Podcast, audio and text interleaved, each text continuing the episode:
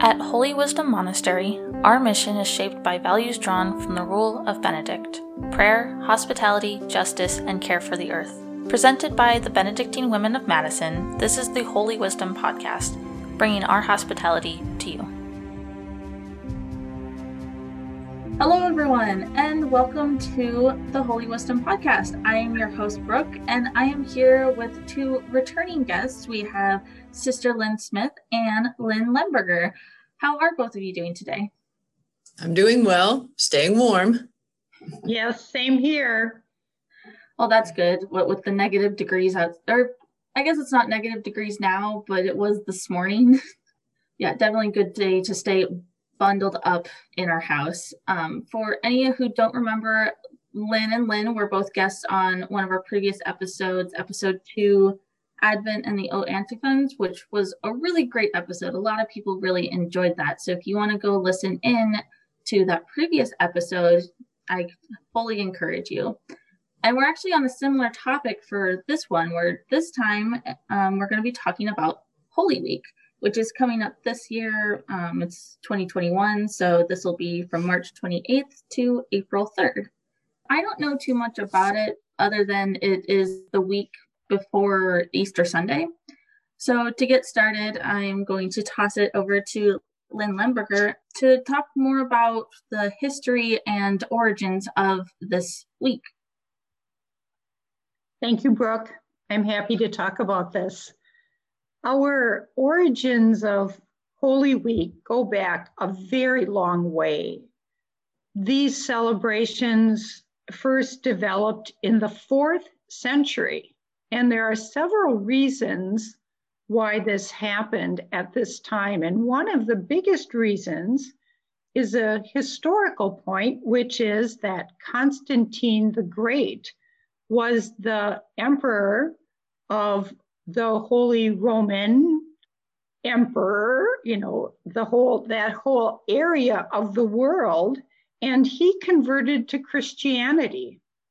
And that had a huge impact on people and people of faith, especially because it meant that Christianity and people who were Christians could be free to express and practice their faith. Also, Constantine built churches all over the area in Jerusalem and all over. And these churches became places of pilgrimage, kind of like a, a religious travel experience. So, traveling to a place that had holy uh, significance. The other thing that happened at this time was that the time before Easter, which we call Lent, had extended and it extended up to Easter Sunday. And those days right before Easter Sunday took on special significance because people kind of wanted to reenact or remembered the events in Jesus's life before Easter. So those things were really, really important to people at that time. And they provide the framework for our Holy Week services pretty much just like we celebrate right now. Those days, Palm Sunday, Holy Thursday, Good Friday, the Easter Vigil, which is East, the Saturday night before Easter Sunday, were all really important days and very similar back then in celebration as we have now. We even have some historical writings from that time. A Spanish nun by the name of Egeria went to Jerusalem in the fourth century and she wrote a little travel diary. So she participated in these celebrations and wrote down her experiences and we we have them now even. So here's a little bit from Egeria in the fourth century and she's talking about palm sunday. As the 11th hour draws near that particular passage from scripture is read in which the children bearing palms and branches came forth to meet the Lord, saying, Blessed is the one who comes in the name of the Lord. The bishop and all the people rise immediately, and then everyone walks down from the top of the Mount of Olives, with the people preceding the bishop and responding continually with, Blessed is the one who comes in the name of the Lord. All the children were present there, even the ones who couldn't walk yet and were carried by their parents, and all had palm branches in their hands. And she goes on, but it's just a lovely little kind of travel diary of what happened way back in the fourth century and things that we do now as well with palm branches on Palm Sunday, as an example. Yeah, that's, that's oh, sorry. No worries. I was just gonna say that um, one of the questions I've I've had in the very brief um, research I've done on Holy Week is wondering why Palm Sunday is called Palm Sunday. and I think that kind of answers a bit of it. Yeah, that's a great question. And it, it comes from the gospel readings that are used on Palm Sunday, where they talk about Jesus's triumphal entrance into Jerusalem, and the people carried palm branches and waved them as he came in. Think of it as a little parade. So Jesus comes into Jerusalem riding on a donkey, and the Gospels all mention this and the palm branches. So we kind of uh, reenact this. It's not like the Passion play reenacted that is done in Germany, but a remembering or recalling of the events in Jesus's life. The, uh, this diary is so is so much fun to have and to read because you think about uh, people in that time. I mean, it, it's a little it's a connection, and we um, in the liturgy uh, we have a similar connection with with Christians throughout the ages. Then, least since since the fourth century, in the way that we celebrate uh, these events, and that's fun to me. It's it's not it's not something that we've just made up, you know, in our lifetimes, but the traditions have been kept ever since the fourth century and modified some here and there, of course. Mm-hmm. Right, and I think that that's not collection, but um, recording of experience sounds so human. I, you know, when you were explaining it and describing it, my first thought was, ah, yes, vlogging since the fourth century. mm-hmm. Yeah. That's so interesting and amazing that we're able to get this firsthand experience from all the way back in the fourth century from this nun. That's really incredible. Mm-hmm. Mm-hmm. Especially because it is a woman who's writing this and a religious woman who could read and write. You know, many people, many people could not read and write, especially women. So this is a wonderful kind of historical document for us uh, religious type women now to mm-hmm. look back on it. Mm-hmm. And in, the people in Jerusalem really found this to be a very exciting time. Lots of visitors, lots of pilgrims would come. So the practices of Holy Week, the traditions that developed, spread all over. And churches that were being built in different places where there were maybe saints associated um, found this as a way to attract pilgrims, to attract people to come and visit their churches, visit their towns. It's uh, it really spurred tourism in that time. so the other question that comes to mind is which of or how have they changed over time and what do we still celebrate and and what traditions we still hold uh, today well, for for Palm Sunday, um, you know, as Lynn mentioned, we we use palms, and uh, they're blessed. And we have a small procession at the monastery where we start in the gathering area, and then we go out the door that exits onto the patio outside the dining room, And we walk from there around the building and back in, uh, singing a little refrain at the time that's led by the cross. So, in a sense, you know, there it's a little bit like um, maybe a little mil- mini pilgrimage. you know, we we don't do it in the sense of reenacting what Jesus did, like Lynn said, but it's a, it's a way of getting our bodies involved, getting our body involved in the story that we hear about Jesus' life. So that that's what we do for Palm Sunday and then because the sunday is also a time when we we read the passion of jesus which is the story of his arrest and trial in, in front of pilate and then his crucifixion so we read that story do it reverently and have some time for meditation. Just to reflect on the you know what what happened and what it means for us i think. Holy week i think for us uh, these days is uh, again not so much a, a reenactment but it's a very embodied liturgy. You know on holy thursday we do foot washing. That's the day when jesus washed the disciples feet and said you know as i've done to you you you do to others and he was talking about service there and love. He says, as I've loved you, love others. So, as a way of enacting that kind of service and our intention to serve and love like that, we wash one another's feet.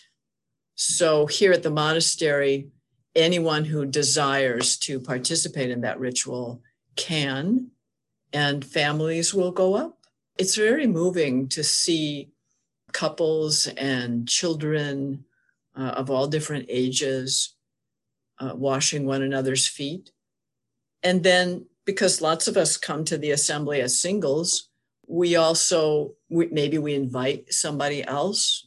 We want to wash their feet, or they invite us, or as we're waiting in line to do it, we might just turn to the next person and say, May I wash your feet? so that everybody who wants to feel included it is know because we all we all want to be of service to one another. Uh, here we have a meal together. When we're able to gather we have a meal together uh, on holy thursday. You remember that's also the day when we commemorate jesus last supper with his disciples because after that uh, meal then he was arrested good friday we have a, a service without the Eucharist, and we bring in a, a large cross, a wooden cross that's set up in the assembly room. And then we venerate the cross, uh, which is simply making some kind of gesture of respect.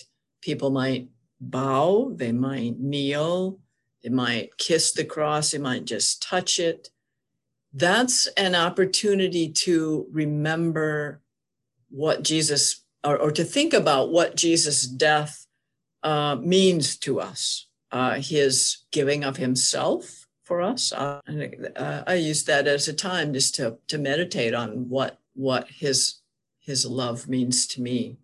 So that's a reflective time during the week. And here, as in um, probably many monasteries, we keep silence from the end of the service on Holy Thursday until Saturday afternoon. So that helps us move into those commemorations and liturgies at a at a deeper level, a reflective level, thinking about, you know, what does my faith mean to me? And we've spent the time during Lent you know, in prayer and giving uh, to other folks, fasting, and as a way of reflecting on how am I living my faith? Not to judge myself about it, but kind of to hold it up next to Jesus' love for me. And am I am I living that love? Am I receiving it? And if I receive it, then how am I how am I open to giving it to others? So it's a time of self examination, I think. And then we come to the Easter Vigil. I love the Easter Vigil. In a sense, um, it's a it's like a little mini pilgrimage, actually. The the way we do it here, we have you might know we have a fire pit out on the patio outside the dining room. So we start the the vigil in darkness. The room is a little bit uh, darkened with the reading of the creation story, because during this service, we're going to hear a range of scripture readings all about what God's done for us in, in terms of creating humankind and and walking in love with us and forgiving us and the, it's the whole story of jesus uh, or well and jesus also but god's redeeming love for us. We, we hear the breadth of that. So after we hear the creation story then we go out to the patio. It's dark by this time and there's a we, we light a bonfire. It's called the new fire the easter fire. And it's a big it's a big bonfire at our place. I mean our groundskeeper uh, paul boutwell used to set these up and one year he set it up with dry grasses and it just took off you know and if it's windy the sparks are flying around so it's a real fire symbol symbolizing new creation you know there was there was fire and there was light at the beginning of creation and we're made new through our faith in christ so we have a big fire, and the Christ candle is lit. Jesus said he was the light of the world. So light is a symbol for Jesus. The can the fire, the candle is a symbol. We follow the candle then in that same route of procession around the building and back into the assembly room where uh, we all light candles. Now, th- this symbol uh, ties us to our baptism also because at baptism we received a candle symbolizing Christ, and we're, we're, told, you know, keep this light of Christ burning in you. We sing that the Exultet, which is an ancient prayer hymn about God's salvation through Jesus. And we sing the Alleluia again. Uh, we haven't sung the Alleluia all during Lent. So for the 40 days, no Alleluia. It's really wonderful then. You come to Easter with these great Alleluias and, and hymns and readings, and it heightens a sense of joy and newness, I think. At least, at least it does for me. And then our little mini pilgrimage continues because then we go out to our baptismal font, which is outside the assembly room and gather around the font where uh, we renew our baptisms. Uh, sometimes we have a baptism on at the Easter Vigil. That's a traditional time um, in the church for people to be baptized. During Lent is a time for people to prepare for baptism. And then it's a joyful celebration of people being baptized. And we renew our baptismal promises. So we remember we're baptized, we remember what we promised then or what our parents promised, and we affirmed at our confirmation. And uh, then we process back into the church building. It, Egeria in her diary talks about these, these processions in um, some of the, the churches that, that Constantine built. They were huge churches and they would proceed around to different places in the churches when they came to their liturgy, uh, remembering, you know, things that happened in Christ's life that last week. So in a sense, we're, we're doing that also. After the liturgy, then uh, we have a, a social time because liturgy is a human activity, you know, and, and one of the things we we like to do is is to celebrate together and just share then what's happening, what's joyful, and share a little food with one another. So we have a kind of a potluck goodies after the Easter vigil. So anyway, it's a it's a wonderful it's a wonderful week of reflection and renewal, I think. It sounds like it. It sounds like a very busy week. but it is. especially for Lynn. especially for liturgists, you bet. Yeah. It's extremely long for a Holy Week. Yes. Uh, I, I think it's good to keep in mind that this week is that culmination from all of the weeks before in Lent. And as we are recording this right now, we're getting all of our preparations ready for Lent, and Lent is Ash Wednesday is coming up very quickly. And that time of Lent is, is a renewal time. Even for all of us who were baptized many years ago, not just people who will be newly baptized, but for all of us, it's a time to renew ourselves, renew our faith, to kind of have a yearly checkup, a spiritual checkup and preparation time. The hallmarks of Lent are prayer, fasting, and abstinence. And in those three markers, we are challenged and we are invited, we are brought into our human bodies. Fasting and abstaining is, is a very human thing. Almsgiving keeps us in touch with other people in our generosity to the poor. So the renewal time during Lent really culminates in Holy Week and is a time that we can remember, even though I'm not going to actually remember my baptism from many years ago when I was an infant, but remember and be in touch with my faith and my faith community and my role in that and my responsibility in this faith.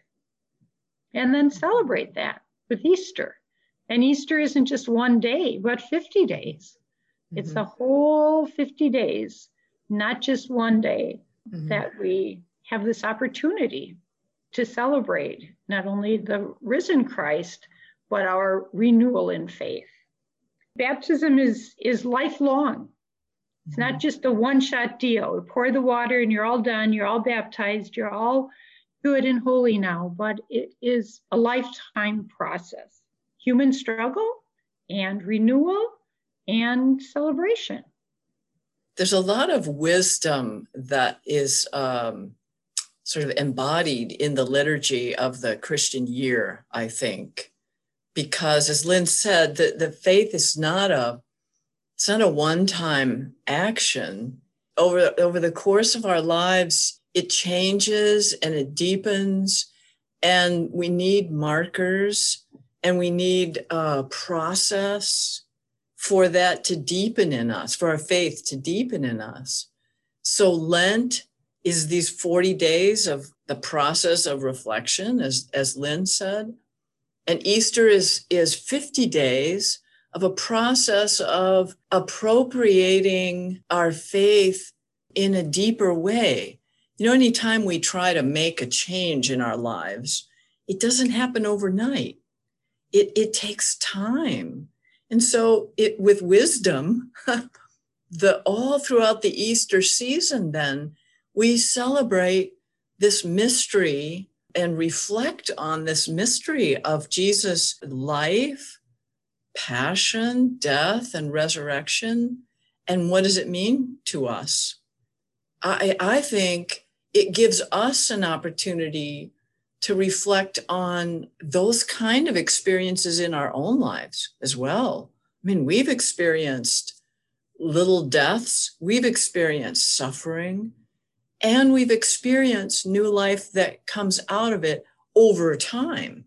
So there's a lot of wisdom really embedded in the liturgy. Yeah, I believe that. And, you know, I think it's so important and meaningful that there's a time set aside for really reflecting and refocusing um, because it's so easy for people to become compliant to the day to day, whether that's in spirituality or just the the normalcies of life that for something so personal and important as a connection to one's faith to take time to make sure that that's not so compliant and laid back and doesn't get forgotten i think that's really really meaningful Mm-hmm. I think that's such a beautiful note to bring the podcast to a close. Uh, like I said, that's just that's really lovely, and I think is a really nice way to prepare for Holy Week coming up later in the month. So thank you once more to Sister Lynne Smith and Lynn Lemberger for being on this episode. I really appreciate it. You are both so full of knowledge. It's so fun and interesting to learn more about these holidays and times of the year. You're well, welcome. thank you for having us on. Yes, thank you. It's a pleasure. Now, before we say a final goodbye to all of our lovely listeners, as always, thank you for tuning in and listening. I hope that you enjoyed the episode. If you want to find us or follow us, we are available on Facebook, Instagram, LinkedIn, and YouTube. We also have our website, Holy Wisdom Monastery, which you are more than welcome to peruse and see if you find anything you might like, including new podcast episodes. With that, thank you both for being on, and thank you to our listeners. Until next time, bye.